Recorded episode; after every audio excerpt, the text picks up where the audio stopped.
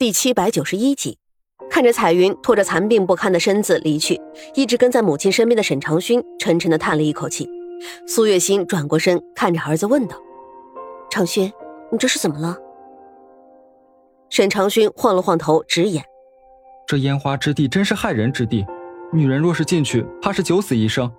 可惜了，她这么小的年纪却认识彩云，想来也是这烟花之地的女人吧。”苏月心被沈长勋的话说的有些糊涂，连忙问道：“儿子，你说的是谁？”沈长勋这才把那一日玉梦来到沈府门口所说的一番话原原本本的重复了一遍。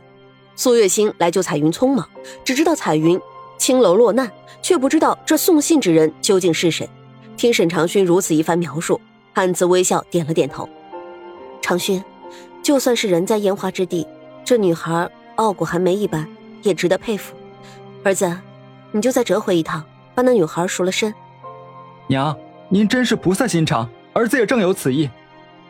再说沈长勋一路回到青楼，正赶上小玉梦关了柴房的门，一路轻松走了出来。他走到后门，眼瞅着沈长勋打前门走进去，心中一阵疑惑。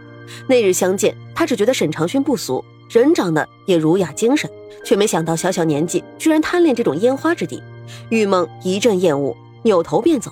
奶奶还在家中等着，他得回家煮饭。方才老鸨子给了他半两银子，可以去市井上买点猪肉和糯米给奶奶煮粥。自打父母去世之后，玉梦便一心跟着奶奶相依为命。奶奶年纪大了，身子需要营养，也正因为如此，玉梦才会狠下心，壮着胆子来青楼做烧火丫头。低矮的小屋中，奶奶咳嗽的厉害。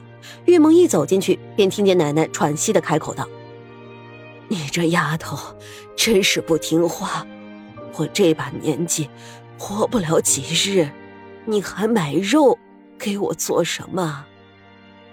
奶奶眼力真好。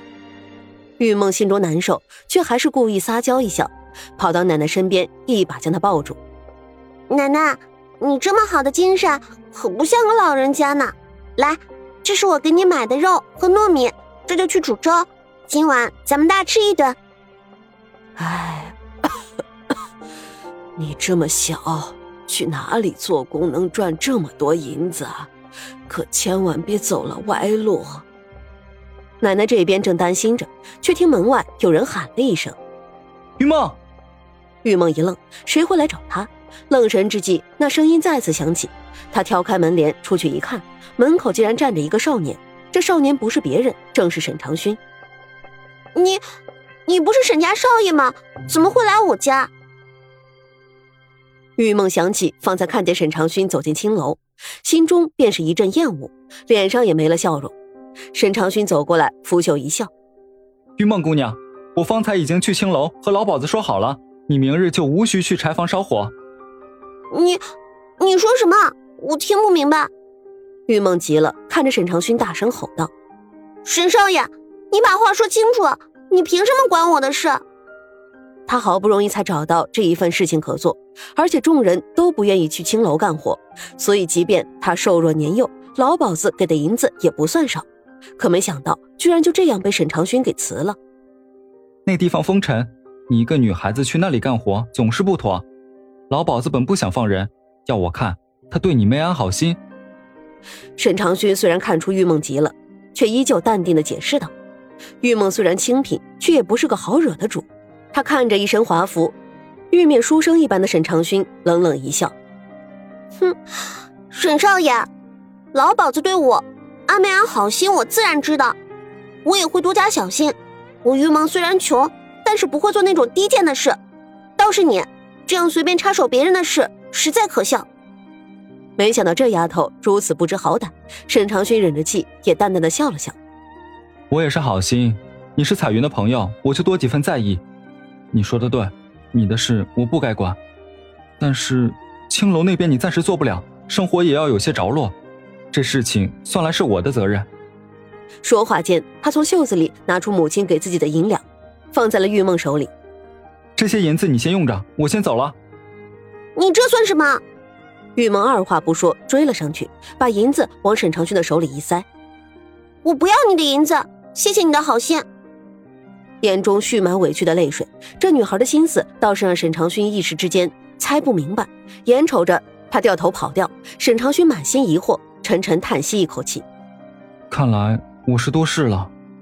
屋子里，奶奶已经听清楚一切，她的孙女居然去了青楼。雨梦，你给我跪下！这老人看似清贫，但是却一身傲骨。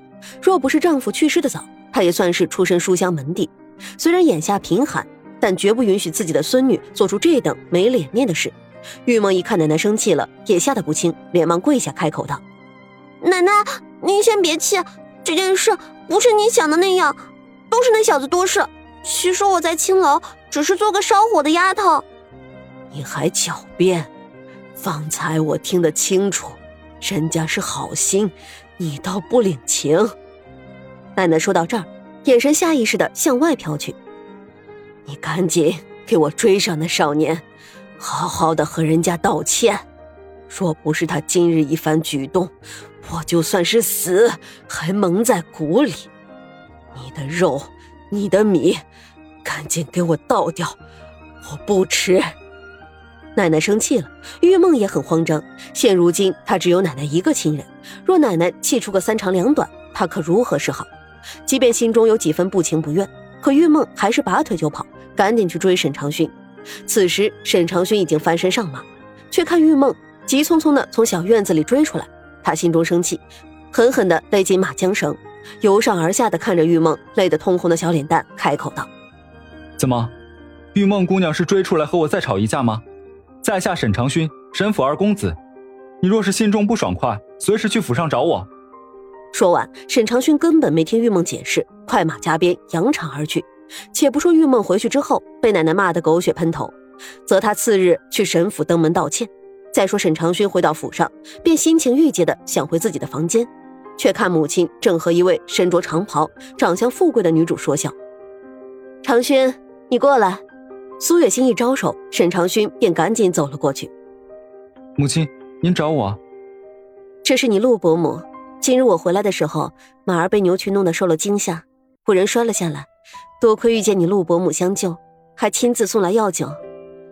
苏月心的话让沈长勋顿时心中一紧，连忙俯下身子查看母亲微微肿起的脚踝，只开口道：“都是儿子不好，陪着母亲一起去做事，结果却让母亲一人骑马回来。”是儿子不好，母亲摔成这样，爹爹要心疼死了。